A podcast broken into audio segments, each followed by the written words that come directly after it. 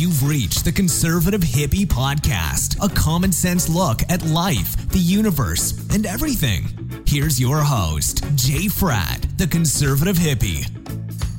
All right, here we are back again on the Conservative Hippie Podcast. I've got my friend Glenn Morgan. He's an activist in Washington State. Um, he's a civil rights defender. He's a government watchdog. I think that's the best description for him.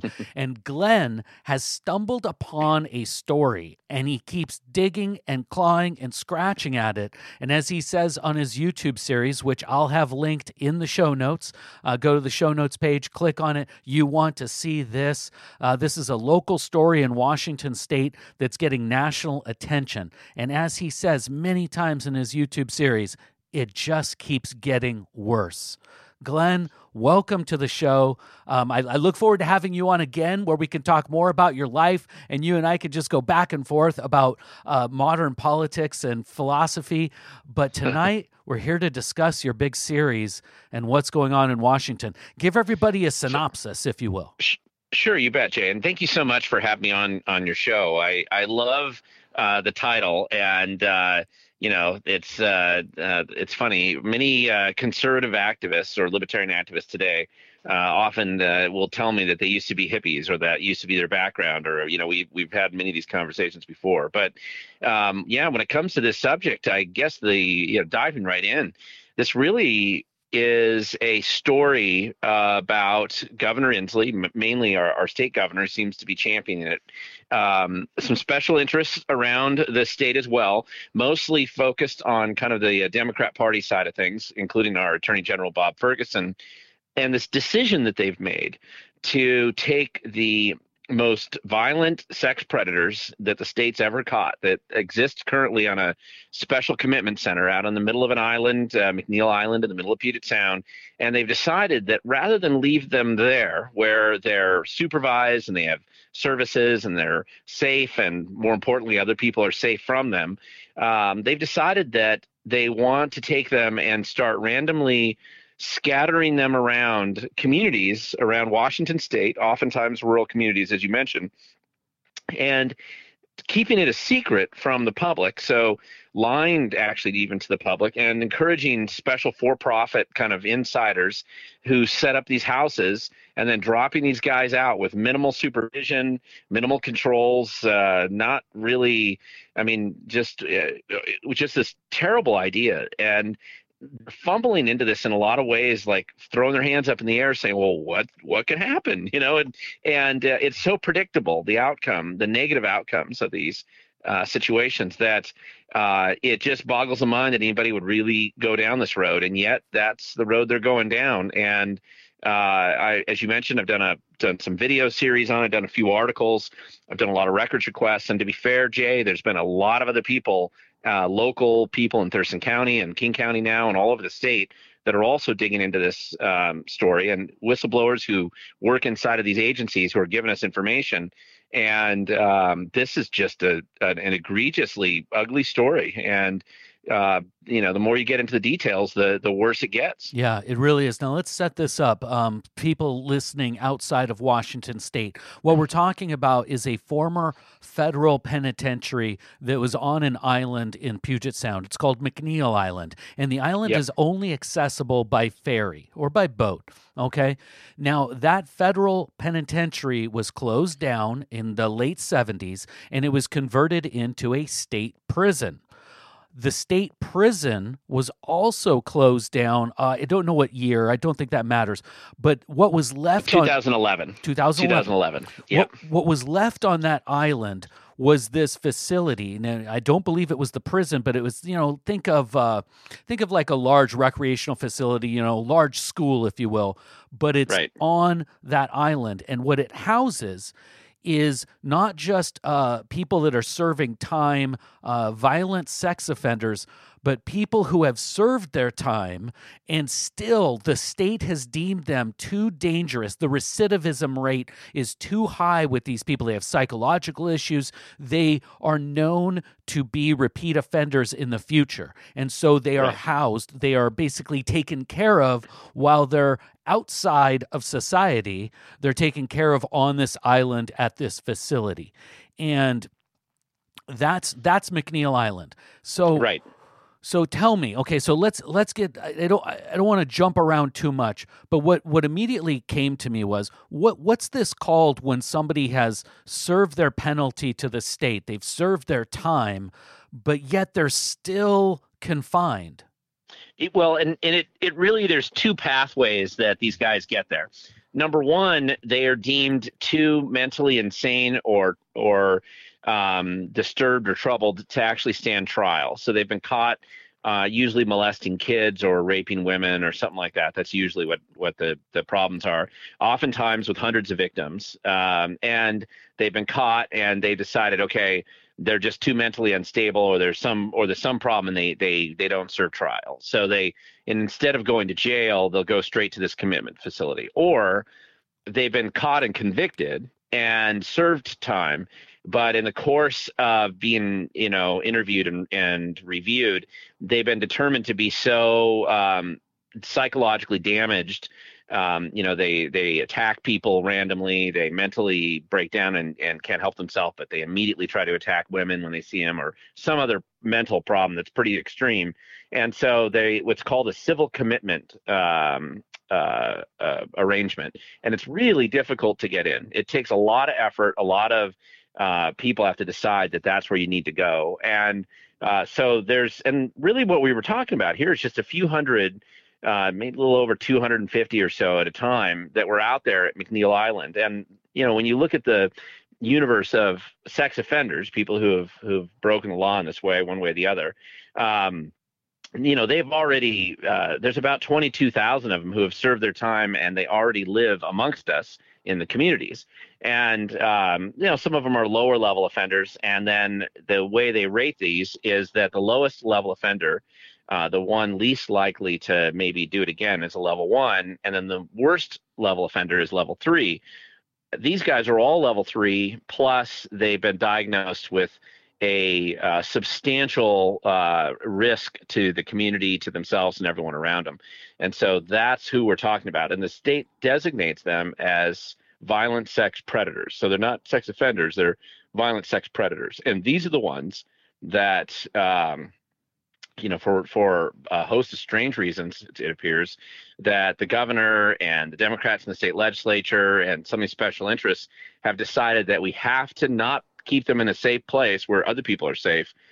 Right now on McNeil Island, instead, we're going to put them out in the community and randomly locate these homes um, all around Washington State.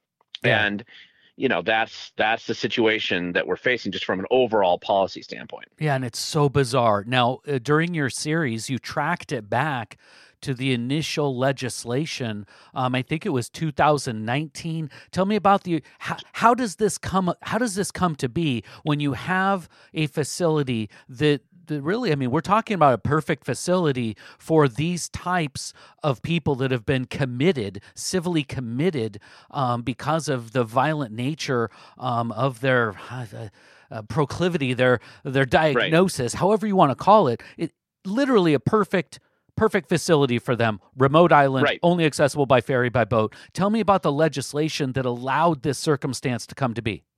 Well, what it looks like, uh, it the the legislation that actually passed, that's um, the enabling legislation that allows them to go down this road, uh, was actually passed in 2021 and it's uh, it's Senate Bill uh, 5163, and it, it was prime sponsored exclusively by Democrats. Um, in the Senate, I believe they only had Democrats vote for it. In the House, when it went over there, um, there were a handful of Republicans that crossed over and a handful of Democrats that didn't vote for it. So, um, but it is mostly it was a Democrat bill. But one thing to remember it, in 2021, that was a COVID lockdown year. The legislature was the public was actually fenced away from the Capitol. We couldn't access the Capitol. Um, nobody was allowed to go in and testify and be engaged in the process. Um, there was a lot of drama. This, the National Guard had been called out, and so in the midst of all this chaos, the I think the legislature, uh, particularly these Democrats who did this bill, felt like they would take advantage of the fact that most people were distracted with other things and kind of shove this thing through the system, which is what they did and it really opened this door, this Pandora's box to some extent about how um, you know what's the process you go about now. You've decided you're going to start taking some of these um, really bad, violent um, people off the island, very likely to to reoffend, and many of them with victims in the hundreds, right? Hmm. And mm-hmm. now you're going to take them and put them in, into our communities, and how are you going to do it? And sometimes what happens is they pass a law that gives an overview, and then the implementation of the law is where the rubber meets the road. And the implementation on this one is is where it just gets even more insane. And they call these locations uh, less restrictive alternatives. It's LRA, that's the abbreviation. And government, just like education, just like tech, everybody has to create all these abbreviations to make it sound like you know what you're talking about and make it more difficult for outsiders to even know how you're just you know what's what's really going on. But that's what they call it, less restrictive alternatives. So these LRAs. Um, are run mostly by nonprofits or for-profit entities that have at least in the early stages as we've been identifying them because there's no master list there's no uh, information provided to the public about this uh, project we've had to dig it out from public records. Um, what they do is they set these facilities up and they're usually private home. They in every case so far they lie to the neighbors they lie to who they're buying the home from as far as what they're going to use it for. They usually say uh, the one near me here in Tenino, South Thurston County, they said they were going to use it for foster kids. Uh, the couple up in Pierce and King County, they said they were going to use it for um, like um, uh, retirement home or, or uh, people who are older or, or disabled. Um, but in every case, they always they lie about it. And then once they um, own the house, then they're able to apply and get some of these violent sex predators. Now you, are okay. going to wonder, okay. why would you want them, right? Okay, so and we're gonna we're gonna get we're gonna get to that. Let me let me rewind a bit. Sure. And we're talking about this less restrictive alternative for people who have literally been deemed by the state um, that they need to be committed. It's just right. bizarre. Now, also the way you framed it, uh, you know, I, I want to push back a little bit. I mean, it, sure. it almost sounds like the Democrats, uh, who, ha, ha, ha, we're going to hurt society. The way you, you state that they pushed this through and, you know, people right. weren't looking. I mean, but I, I have no reason or understanding as to why this legislation would get pushed through. So, can you try to explain, you know, what you mean by that? Uh, you sure. know.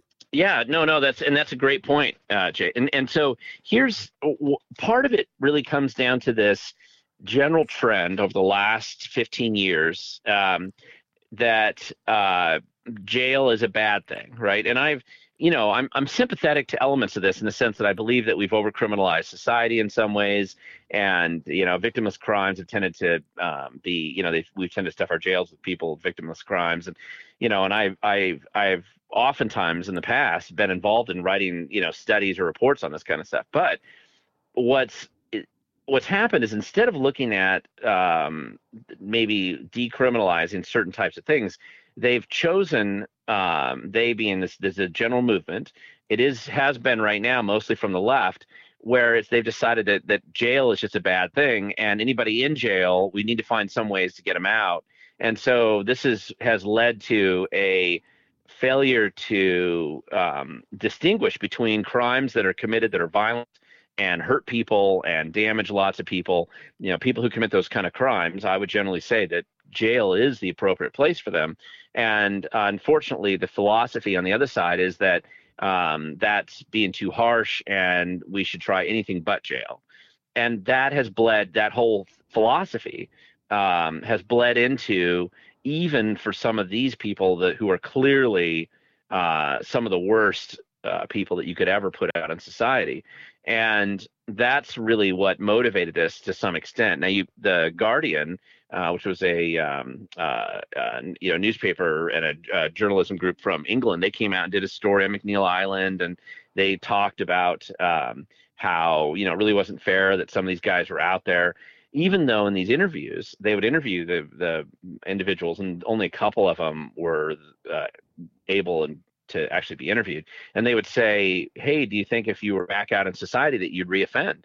and the best they could ever get was, well, I hope not, you know. oh, and God. so and and you know, keep in mind, I mean, there's there's a balance here, and I the balance is that we have you can't sixty percent of them are pedophiles. Um, many of them have just horrific stories as to what put them there in the first place, and you can read their sheets, and they're they're heartbreaking and they're they're devastating when you realize just how much destruction that some of these individuals have waged on vic, you know, young kids and and young boys and young girls and and in some cases women that they've uh, you know raped and and molested and attacked. I mean, just a horrific list of victims. And there has to be some recognition for the rights of victims, and not just victims that have already been victimized, but those who clearly will become victims of these guys if they're released in the public. Yeah. And you know, they um, even in their current facility, they are taken off island sometimes to go meet with doctors or to go some places, and they're escorted with trained, uh, usually Department of Corrections employees or um, the DSA, DSHS's Department of of, um, of Social and Health Services, and that's kind of the state agency that that nominally oversees this operation. And so they'll send employees out there, and they monitor these guys. I mean, they're they're trained in how to you know restrain them if they try to escape, and they it's a sketchy process. I mean, when they take them out, they have to really be careful and make sure they don't victimize more people in that type of, of an event. Okay. In the scenario that I'm describing, where they put them in these homes, it's it's a complete free for all. There's um, the homes that they're putting them in are technically have what they call um, it's it, they're almost like babysitters there that these private companies will will train for three days. That's it and um, pay them $18 an hour and they're supposed to keep an eye or watch uh, hardened criminals that have been incarcerated for sometimes decades. Yeah, pe- people, ex- we're talking about men that have been held on an island only accessible by ferry and placing them in homes in communities, not surrounded with cyclone fence and armed guards, just homes, just regular homes in a often community. with often with no fencing, uh, next to families, next to playgrounds, next to bus stops, next to parks, um, almost willfully located in places where their access to children is guaranteed uh, there. And in these cases, that is an extremely bad combination. It's it's the worst possible thing as long as you care about protecting children. It, it it's not even conceivable that you could create a worse environment than this. Uh, and um, for these uh, violent sex predators, this is this is amazing, right? This is a dream come true for them. They've been hoping to get something like this for a long time, and so um, this is the overall policy that triggered our interest because um, what brought it to my attention here a few months ago was this facility that's not far from my house in South Thurston County, near Tenino. It's actually between Tenino and Tumwater, and as we dug into it and realized what they were trying to do, we had realized how much deception had been involved in this whole process, meaning that the private vendor was a it was a, it was a company called Supreme Living LLC. They had lied to the neighbors. They had told they didn't tell anybody what they were going to do. They uh, were going to stuff this house with a, a, bunch of these violent sex predators, and uh, it wasn't until citizens locally exposed this and confronted the organization and said, "Listen, you know, you're you're not even using this home appropriate to the space it's in." And they were able to get the Thurston County Health Department to recognize that the water system and the septic system and the kitchen need to be upgraded and all that stuff. That's the only thing that's delayed them from going into that home so far. Yeah. But worse than that, the gal that runs it, named uh, Angela Ronaldo, this for-profit entity, she openly bragged about the fact that she was going to make so much money that in the and the county commissioners forced her to have kind of a public meet and greet is what they called it which she did january 11th in tenino. And this videotaped meeting you can hear her arrogantly just talking about how she's going to make a ton of money on this and that was her whole priority. Uh, completely c- could care less about victims said there was not going to be any victims of these bad guys uh, despite all the evidence to the contrary. And it was so shocking to I, I wasn't I didn't attend the meeting, but I, I talked to people who were there and I saw the videos, and uh, that's when we started to dig into this. We thought, well, how much money are we talking about? And that's when we found out when we got a Well- copy of her contract that the state's going to pay her up to thirty five thousand dollars a month per violent sex predator that she puts in this house. $35,000 a month per violent sex offender. Now, what I love about you, Glenn, is you can go and you can go and you can go. So hang on. Yeah. Let, let me go back. So, Sure, of course. So back Yeah. back to the Democrat question. What Correct. basically what you're saying is it's it's this thing we've seen this zeitgeist towards the victim Olympics, and um, they come to the rescue of the victims. They're the champions. They virtue signal, but it's this it's this strange psychology where the the the largest victim becomes the biggest champion in our society, Right. and and the, this is the outcome. Our policies like this, um, right. and I wanted to ask you. Uh, at one point, you said to me uh, today on the phone, you said, "Jay, you know this is going on in Washington State, and everybody knows. Uh, unfortunately, our state is now considered one of the bluest states in the entire country. Uh, our House is uh, majority Democrats. Our Senate's majority Democrat. We've got uh, Attorney General Democrat, Governor Democrat. We've got Democrats everywhere in control." And you said to me. Jay, if if if they better pay attention, because if they think this is happening just in Washington, it's coming for them. It's coming to their state. Explain what what you meant by that and how you see this, um, not just as some experiment that's happening in our blue controlled territory. Well, and this this is, uh, and I'm glad you bring this up, Jay, because I think the tendency is for people to say, "Oh, well, Glenn's talking about these crazy Democrats and they're just doing something insane." And I live in a state with, um, you know, conservative Republicans. They never do that. And um, and I'm going to tell you, everybody that says that, they're probably wrong, because what I'm seeing is that it's at its core a movement to decriminalize criminals, essentially. And uh, you're you discuss the Victim Olympics, and you would think, well, why would you make um, the most violent people who have committed terrible crimes? Why would you make them a victim? And yet, that's what was. You're absolutely right. That's what they're doing, and they're trying to say, well, these guys are just victims, or they're misunderstood, or you know, um, you just don't understand who they are, or something like this. This this kind of demeanor and attitude, and this actually isn't new. This was tried in the late 50s and early 1960s in America, and it failed miserably then uh, just like it's always failed when you don't have clear um, uh, penalties associated with violent or bad crime. You know, you can't coddle violent criminals into reforming themselves. Um, I believe that you can reform people who are starting to go down a bad path. I do believe that. But once somebody has made a, you know, reached a certain threshold, I think that that reform ideal is is very unrealistic. And I and, and that's probably where there's a big separation in how we view these things. And to be fair, I'm I'm a student of James Q. Wilson and the study of crime and punishment and just what he when he looked at this last time uh, in the 50s and 60s when it was tried and documented the complete failure and collapse of of societal norms and the environments in which they tried this. So we it it's we have all the data. We know this doesn't work, but it's the it's a trendy idea right now uh, and they're pushing it. And I guarantee that the local prosecutors in Idaho and Texas and Wyoming and Oklahoma and Tennessee and, and all these places, Florida, places they think this isn't happening. I guarantee that elements of this are being implemented right now. And they may not be as open and arrogant and um, incompetent, perhaps, as what we're seeing happen in Washington State, but there it's no less uh, pernicious and destructive in those states than it is here. And you can't be lazy and just assume that because somebody has an R next to their name that they're going to do the right thing.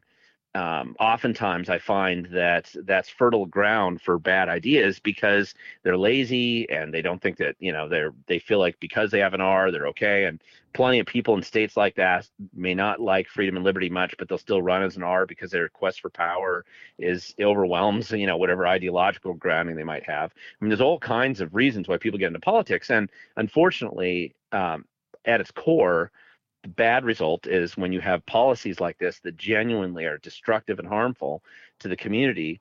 Uh, that's really when people just have to be aware that that's why you don't want to go down that road.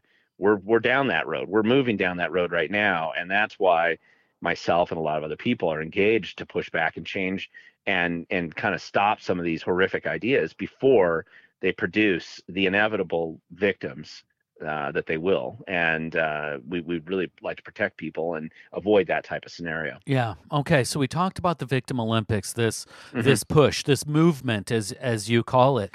Um, another aspect of this that you started to touch on there with this Angela Angela Rinaldi or Ronaldo, one of Ronaldo, the other. yeah, yeah, and Supreme Living. That's her for-profit mm-hmm. company. Right. What, what, I'm seeing out of this whole situation, and, and we're gonna we're gonna touch on all the factors. Uh, hang with us here, but is this is this contracting out of government services and the wasteful spending that goes with it, the lack of accountability, transparency. It seems like we're we're getting so lazy within our government institutions um, and that we're creating such large government institutions that everything's getting contracted out. I, have I've touched on this in many different aspects of other government agencies uh, throughout my podcast. And now here I'm seeing this. The government essentially has decided to set these people off into communities and they're going to absolve themselves, the absolve the state of responsibility through these contractors. So tell me, Correct. Glenn. So tell me, this is at the bottom line. The first thing I thought of was, hey, what about these guys' civil rights? Then that was cleared up with, nope, these are the worst of the worst of the worst. They've been committed civilly. Um, there, there's a procedure. These, these are horrible, um, broken individuals that will commit their crimes again. Okay, fine. Right. McNeil Island. There we go. Is the state saving money by using these contractors and getting them off of the island? Where where does the logic come into play? Because I haven't seen it yet. Right, and that's a great question because historically the trend towards outsourcing uh, or privatizing elements of government oftentimes has a has an argument that government's so ineffective and inefficient at whatever it does that if they outsource to the private sector, the private sector will do it better, right? Um, that that's a that's a common argument. As libertarians, we've used that argument. As conservatives, we've used that argument in the past. And and there's elements of that that are true, right? If you want to build a road, you contract out to uh, somebody who does that for a living, a contractor who does it for a living, and you negotiate the deal and the you set the quality standards and the requirements you have and you inspect it and that's what they build and that type of relationship is fairly traditionally normal and historically usually it's more effective um, than uh, than if you went out and the government was going to hire everybody and do a road, for example. So we're we're used to this. This is not unusual that government would outsource. Where it falls apart in this kind of a setting is that the outsourcing doesn't uh, actually achieve the goal that the stated goal anyway for a lower cost or more effectively or more honestly in any way at all any measurement actually it's worse it's approximately twice as expensive to do it this way than it is to keep them at mcneil island for example it's but it has benefits to the bureaucrats and some of the political insiders.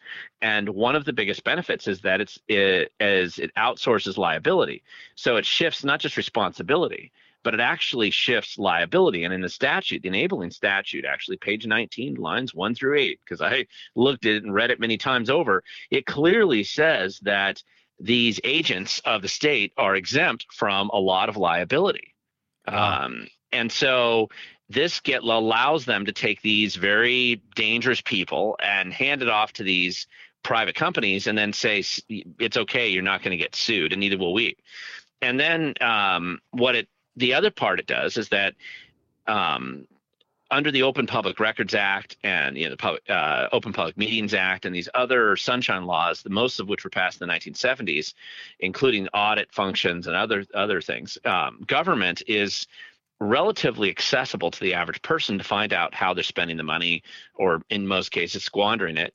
And um, how the decision making process is there. You can see their emails you can see their contracts you can see their their time cards you can see all kinds of stuff when you use the public records act which i do all the time when you hand it out to a company like this, the company itself is no longer subject to either the uh, Open Public Meetings Act, which means they don't need to disclose what they're going to do, nor do they have to be subject to the Public Records Act. You don't. They don't have to tell you how they're wasting their money, um, and the only thing you can do is look at how much the state pays them. You can't actually see how they spend it, and you can't see what happens at once those people land in those facilities, and once they are no longer under control or supervision supervision of the state. Now they're in this kind of quasi gray area where there, there's no way for the public to have any audit function on what happens there. And there's no way the state auditor doesn't even have the ability. Now, theoretically, the state auditor could come in and audit these entities as a subcontractor of the state, but they rarely do it. And um, mostly they won't do it. And what happens then is that these these it becomes like this wild west of um, nobody's you know nobody's it's the nobody's supervising anything, and there's no upside to doing it right because that might be more expensive and they uh, nobody's going to hold you accountable if you don't do it right. And even if you screw up and these guys get away and escape and they molest other kids or they create more victims um, you can absolve yourself of civil liability in most cases just simply by referencing the statute, the enabling statute that allowed you to get the contract in the first place. So there, there's some really uh, strange roads that we're going down with this process that um, you have to look at it a little bit closer. But th- this is where we run into really, really bad situations here. I think. Yeah, yeah. It it just seems like it's insane. It's lit- it is, it's, and it's it's. it's uh, it is such a irresponsible, wasteful act. You said thirty-five thousand dollars per. Um, I want to call them inmates, but you know, right. per per uh, housing uh, uh, person for criminal.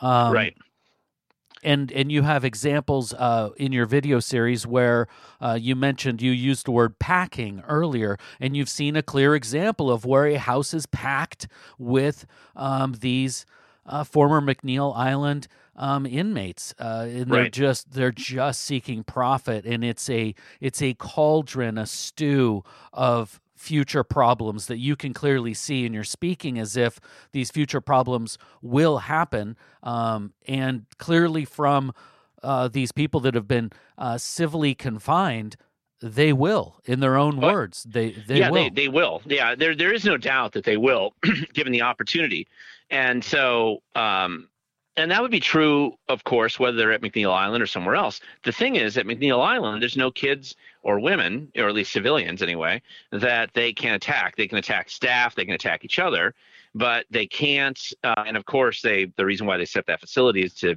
minimize and prevent that from happening it's why, well. It's why they're there. The facility right. is literally built for these very small, minor population of people. Right. It's literally right. why it's there. So now they're taking them off, uh, just you know, because they're they're great people. They're higher minded than you and I, and they're more kind even to the lowest of the low in our society. Surely, surely, Glenn, these contractors must go through a rigorous vetting process, um, and uh, the state is going to assure that they will only contract out to the um, highest degree of integrity organization, correct? Not at all. And that's where things get really bad because this is where we realized, and I don't have all the contracts for all these facilities yet. I have a couple of them. And the one with Angela Rinaldo was one of the first ones because that was near me, but we found him last month and that was what set off the alarm bells, right? But in addition, looking at her, and we said, well, what's her background? Why is she doing this? And she's a DSHS employee, meaning that she was on the inside of the agency that was going to be responsible for kind of managing these violent sex offenders. And she found out about the opportunity to make money. She's admitted that. That's yeah. she's admitted she's found an opportunity. So she knew how to work the system to make sure she's going to be one of the first vendors. Then I looked back on what has she done in the past that you know because past behavior is oftentimes a pretty good indication of future activities. And i she's open on her website about the fact that she had worked for the department of corrections in kansas city for example.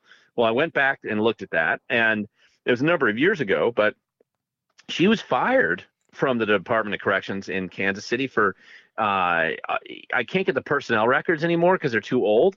But according to the articles uh, that were published at the time in a variety of newspapers, she was fired either because um, she was overruling the parole board rules and releasing violent criminals back into com- the community, and of course they had killed they they hurt a lot of people, or uh, it may have also had to do with the fact she was setting up some kind of private prison system there that ended up having appalling conditions um, that were terrible for the inmates and a total disaster for the state. And uh, she didn't even she didn't last that long there. She also apparently had a similar um, experience when she was working for the uh, private prison system up in Alaska. And then we found out again she's been involved in a couple other schemes like this in the past, even in Washington State, um, and uh, where she was involved in setting up uh, like work release camps down in Lewis County, and all the, the community kind of had an uprising about it back in the 90s. So, uh, and she did go to Evergreen State College. She's a proud Evergreen State College grad, and you know, it's it's really the wrong person. And it wasn't just that, and it isn't just me saying it. The Department of Corrections came out to look at the house, and they were really uh, taken back. And then I published their emails that they sent to each other, their public record again. That's why I like the Public Records Act, and also their site review analysis of the house. They clearly identified her as being arrogant, uh, unwilling to listen, uh, proud of her master's degree, certain that she knew what she was doing, and yet not familiar with the statute, not concerned about victims, not concerned about security.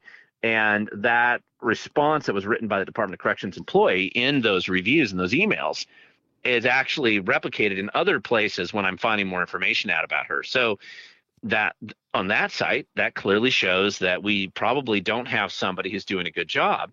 In addition, she's running a slightly lower risk uh, both sex offender mental health home up in Olympia right now. She already has it, Supreme Living. It's there, and um, she's already lost one of the sex offenders. They've run away and disappeared. Um, she doesn't know where they went, and how are we supposed to expect somebody that's doing such a bad job already, with um, easier to manage population? Um, how is she going to deal with this situation, right? And she she has a negative attitude about it. Um, she's on video. This is not a secret. This is who she is, and this is just a bad person to have. Now, you could always say that that's an anomaly.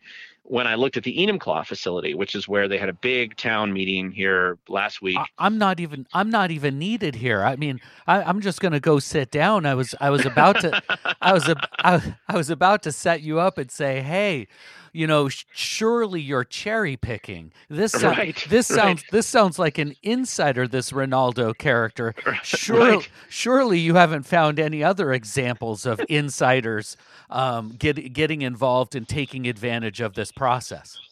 Right. And and so of course we have, and that's where it just that's where everything starts to get even stranger. And in this case, the the Enumclaw facility, where they actually are uh, slightly ahead of where um, Angela Rinaldo uh, was able to get in Tenino, they've already moved people into their facility. So it's particularly um, it's particularly bad up there.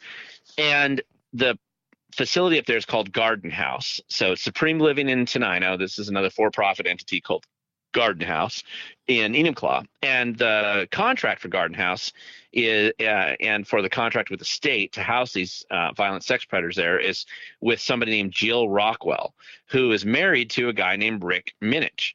Rick Minich owns a company called Minich Polygraph, which has a contract also with the state, and they're the primary vendor that does polygraph administration to these um, violent sex predators on McNeil Island. So it's his business that does this to and they have to pass this polygraph or at least it's part of their process to get off the island. And so he runs that business that approves or disapproves of the violent sex predator that in turn comes to his house run by his wife the garden house which in turn gets $35000 a month.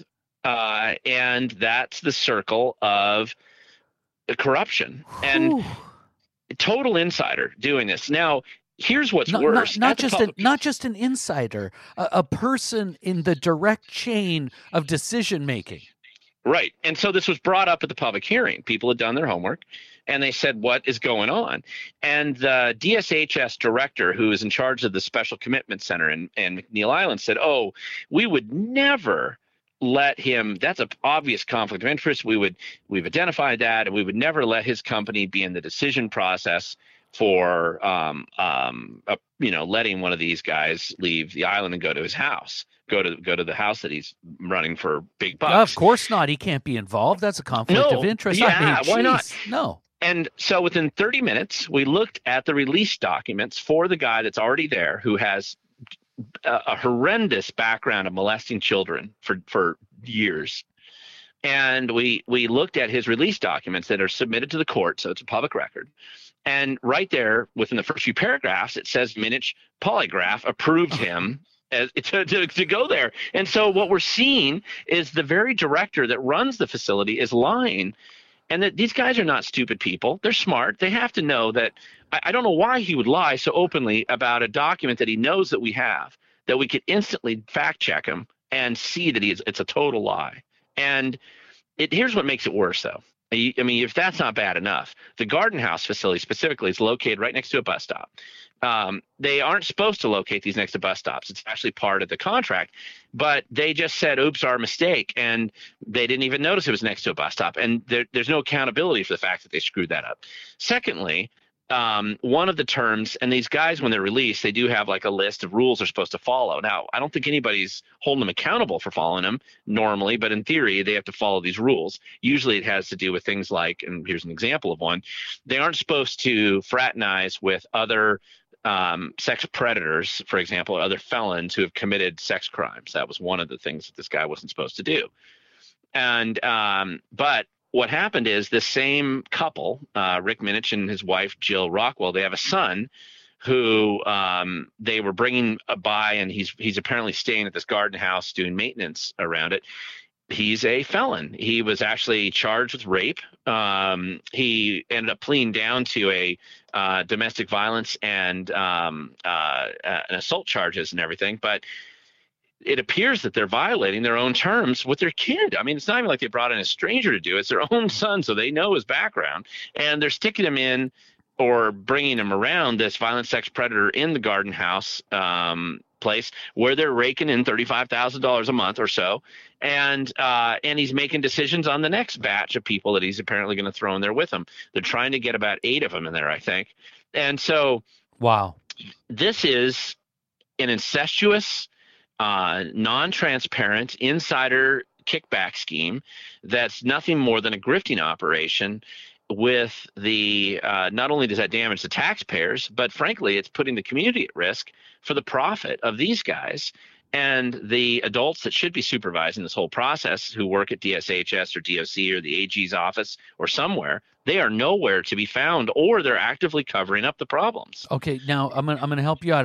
Do you want to take back kickback do you have any evidence of the money that these contractors receive um, going um, in a backflow situation? It depends on whether you how do you define it. So, um, is it a kickback situation if they're getting this money and then they're donating money to the people who approved the um, legislation? Some people say yes, some people say no.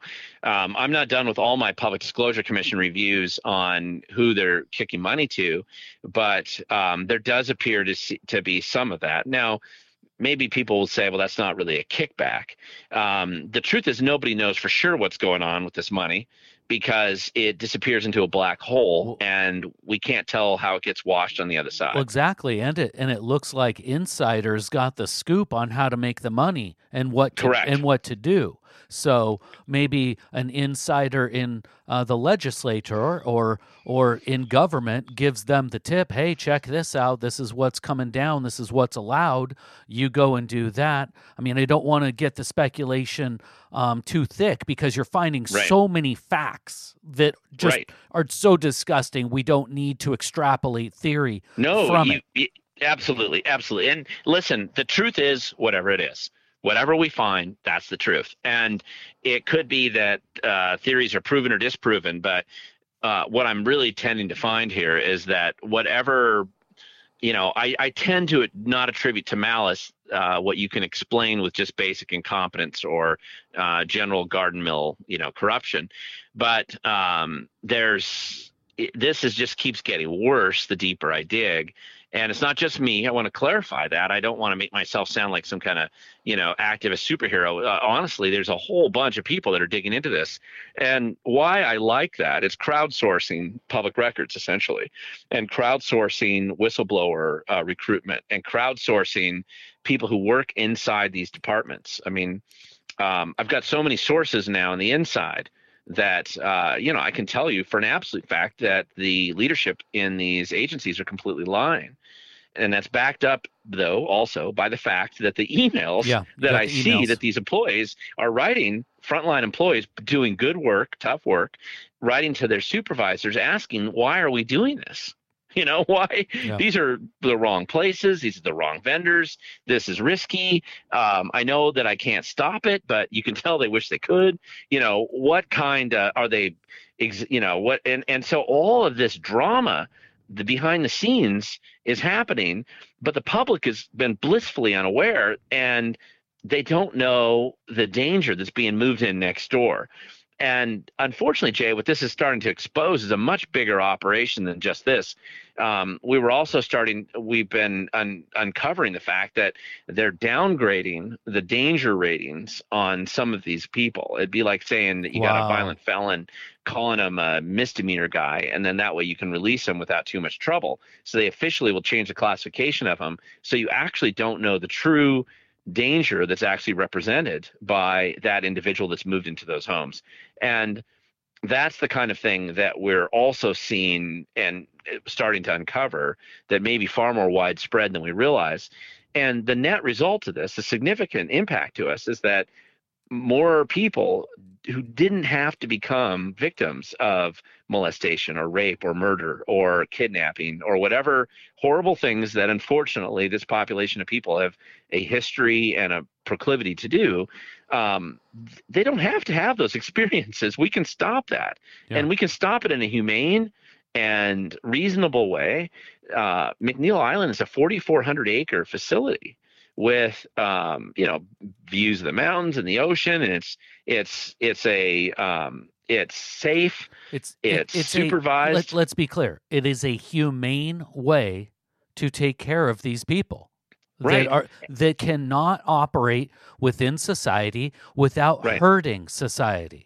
So yeah or each and, or themselves and you know i mean some of the things that do happen up there is there's a lot of these guys have have tried to kill each other. They've uh they've you know sometimes tried to kill themselves. They sometimes attack guards. You know there's there's uh people up there trying to help them. Um there's they at least can get that kind of attention there. You put them out in these houses where there's $18 an hour minimum wage guys that you know it, there's a lot of deception that, that has gone on here too. The these both of these nonprofits so far or for-profit entities when you look at their job postings and there's another one in pierce county that did the same thing they don't say anything about the fact that they're trying to hire people to watch violent sex predators. They make it sound like they're hiring you to watch some uh, retirement community members because i've talked to, and sent people in to interview and yeah, yeah, like like like a caregiver type type correct scenario. like a caregiver like oh and so some of the people that i sent that had gone in to interview were neighbors thinking oh i'm retired now. I can go over here and help these people just like i helped my grandma right? Or i helped my dad. And then they find out that no you, you're not going to be able to do that because uh, and for $18 an hour you're probably not going to be willing to put your life on the line to protect the neighbor kids down the street when these guys decide to go for it Okay, you've told you've told the story very well. Um, we're we're coming up on limits. I have to get to this part of it. sure absolutely Why? I've said it from the jump. McNeil Island is the facility. If anything, we could do more with McNeil Island in terms of we could we could do so much more with McNeil Island. Why? What is going on? Do you have a theory on why they're clearing out McNeil Island? I have one theory that doesn't have a total answer, but it's it's generic in the sense that for years, when I say years, this goes back actually over a decade. Um, there's been a desire by certain special interests at times, usually environmental groups or developers or somebody else, that they they eye they're eyeing this island, this 4,400 acre island in the middle of Puget Sound with beautiful views. There's not many islands left like this, and the only reason this island's empty right now with just a pri- an old prison and this uh, special commitment center on it is because it's been that way or at least there was a prison there since before we were a state before washington state existed. They used to have some homesteaders. The island's big enough. They had farms on one side for many years but after 1930 they had taken all those people off. And so it's been empty for a long time. There's no empty islands like this in Puget Sound. So, from a value of real estate standpoint and a proximity to Tacoma and big cities and, you know, beautiful island, who wouldn't want that? So, I think there's always been a number of people that have wanted to acquire that island if they could. and so by taking away the state's last uh, primary facility there, it opens the potential for somebody to come in and acquire this island. And it's always been my my operating theory that there's a number of groups that have definitely wanted that. Now, what complicates their objectives is the fact that there are federal agreements with the state that would be obligated. They, they'd go away if they stop using the island for a facility like this. So, in order for my theory to actually pan out for somebody or some group or some special interests, they're also going to have to have some connections back in DC that are willing to change that side of the agreement. And they might, I don't know.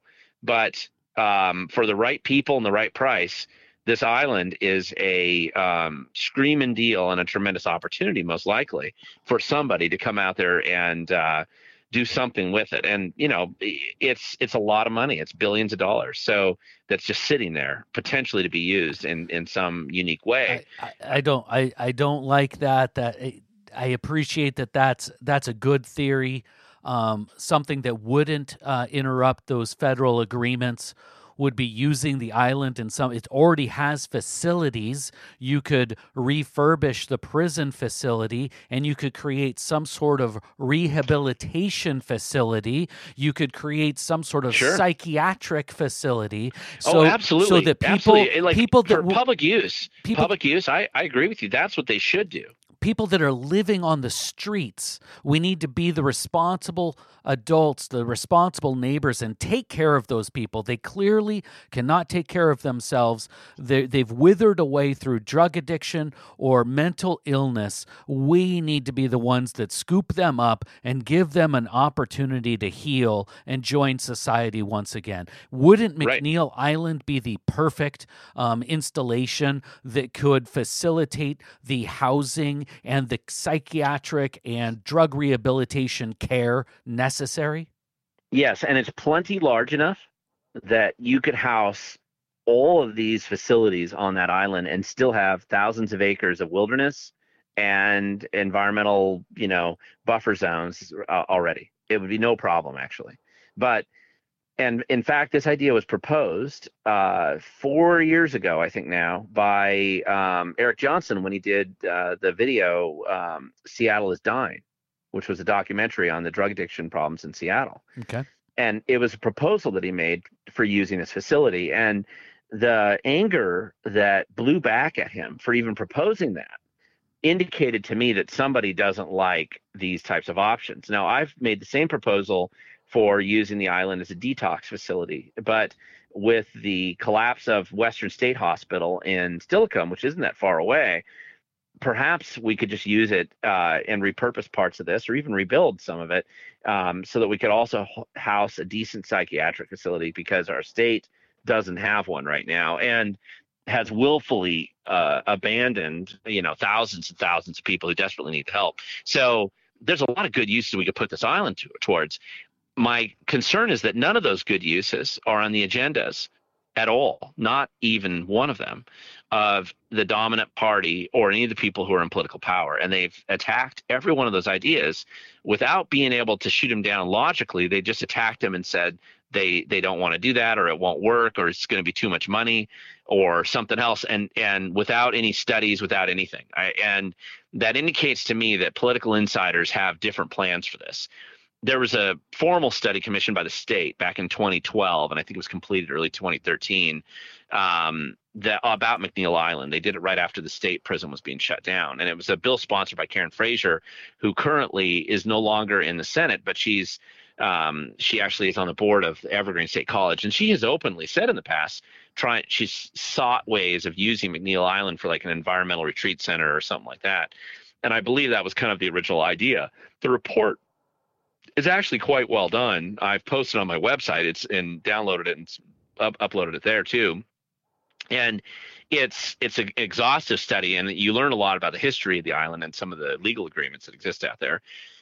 But it clearly was done because people want to know what they can do to take this island and convert it to something. That's they call it the long range planning for Neil Island, and they are this is why i mean it's a theory of mine that there's somebody's got some plans for it I don't know who yet, and I don't know exactly what, but there's been a lot of different rumors floating around this uh, in the Olympia area for the last 10 years about McNeil Island. And um, now that I see the civil commitment facility being downgraded in a lot of ways, it makes me concerned that they're actually talking about removing it. Now, to be fair, since we brought this up and made a big deal out of it, um, there's been some backpedaling at the governor's office, um, and they're saying that they don't have any plans to shut down um, McNeil Island. However, if you talk to employees who work out there, and I've talked to quite a few of them, every action that they're taking on that island, uh, including uh, failure to main, maintain facilities, um, willfully choosing not to maintain facilities, um, understaffing the uh, minimum requirements that they have out there. They're probably 50% staffed, you know, for where they would be if they were running a, the facility at its at its peak. They've got a lot of challenges because of that lack of staffing. Um, that and it's willful choices being made by the senior administration. It's not that they don't have any choice or it's an accident or they don't have the money. They're they're genuinely making um, administrative decisions and executive level decisions that are willfully um, indicating that there's some kind of a plan related to that, or at least they don't care enough to to try to do it right. And those are the kind of things that would would lead me to believe that my theory has some basis. In fact, I don't have all the details there, which is why I describe it as a theory. And uh, as we continue to dig, I, I suspect we're going to find the truth. I think in the end, you do get the truth what I'd like to do is rather than whatever that scheme or dream somebody might have down the road, I don't want that to happen. I think, as you mentioned earlier, with some of your uh, suggestions and ideas, and a lot of us have got similar thoughts. This the island represents an opportunity for the state to really build a uh, some facilities and use facilities for these very specialized, difficult um, application of services for very difficult populations that, frankly, nobody wants in their backyard. Um, nobody wants these facilities next door, yet we have to put them somewhere. And what better place than a 4,400 acre isolated facility that has been isolated for long before we were a state? And there's no neighbors to bother you know there it's it's going to be it would be really good to use it for this i think yeah and it even comes with a jobs program you graduate right. through the program if you want a job there's going to be jobs there on the island so it, it literally comes with um, ways that they can pick themselves up after they get clean or after Absolutely. after they get the care that they need. But unfortunately, Absolutely. unfortunately, the way our society is going in Washington State under Democrat control is we're closing down facilities that are were there to help uh, mentally ill people. We're, we're not in the age of lobotomies anymore, and yet we're closing down these psychiatric facilities instead of just changing the way, tweaking the way that we use them. And unfortunately, right. those people are out on the streets. They're mixing in with populations of homeless people that are drug addicted. So you, right. anywhere you look, you're stepping over somebody that genuinely needs help while you're stepping around somebody that's so mentally ill they're just walking down the street yelling at the air there. And right. and and in to your point that this is coming to a community near you, what we're dealing with in Washington state, what they're dealing with in Los Angeles, it is spreading across the country unfortunately with this it is. with it's, this it's fentanyl problem. It's, yeah, it's in Portland. It's in um, it's it's obviously in Seattle. It's in Bellingham. It's in Olympia. It's you're you're not going to escape this. It's in Boise, Idaho. It's you know, in Nashville, it's in Austin, Tennessee, Texas. Austin, Texas. It's it's every it's it's it's an epidemic, and and right. it's it's so it's so disheartening to see the way our country stripped our rights to react to um, COVID and what was created in that situation. And yet we can't look and see at the epidemic that's right in our faces every day in the streets of our cities. And there's no way you i mean and and trying to find solutions like this real solutions not just band-aids not free tarps and tents not you know free needles and propane yeah. which is the kind of stuff that we're doing right now. Um, you know but really genuinely trying to find solutions that actually can help these people. And it's you know that's it, it the resistance to that by the same people uh, you know who are handing out the free tarps and tents I just think it's it's it's really illustrating that there's a bigger problem here that it's it's not because people are trying to find. I think the the people who are doing the current stuff, most of them really don't have an interest in finding the solutions. They like the way it, it is it's going now, and you know we're going to have to break that paradigm, and we're going to have to actually find things that really work. And it'd be nice if we could do it before we bankrupted the country. Um, you know, in the process of doing these other experiments. Yeah. All right. Thank you so much for joining me discussing this issue. I, I wanted to talk to you about, I believe it's HB 1333, uh, the uh, uh, domestic extremism bill Right. that's in our state Right. legislature right now. I did Right. a previous uh, podcast on the FBI memo that went out on militia violent extremism and signs of that. Um, Right. Just, just we're living truly in Orwellian times, especially here in Washington State. And I thank you for all of the hard work you do and just the way you're committed to truth seeking and being an activist that's standing up, being loud, and digging in every single day. You truly are an inspiration for all Washingtonians and all Americans, Glenn. And I mean that from my heart. Well, Jay, thank you so much. Thank you for having me on. Love to talk about that other uh, Bob Ferguson's uh, domestic violent extremist bill sometime too. But uh, for now, thank you so much for covering this topic. I think it, I think it really matters. Yeah. All right. Be well, my friend. Okay, thanks, Jay. Bye. We love you, Jay. The dude is all right. It's all about community. Come join us. You can hit me up on Twitter and Telegram at JFrat. Join the Indecent Disclosure channel on Telegram if you want to join the Hangin' with Hippie sessions. And of course, as always, if you want to support this podcast and support your smoking lifestyle, go to smokinjays.com and use coupon code HIPPIE, H I P P I E, for 15% off at checkout.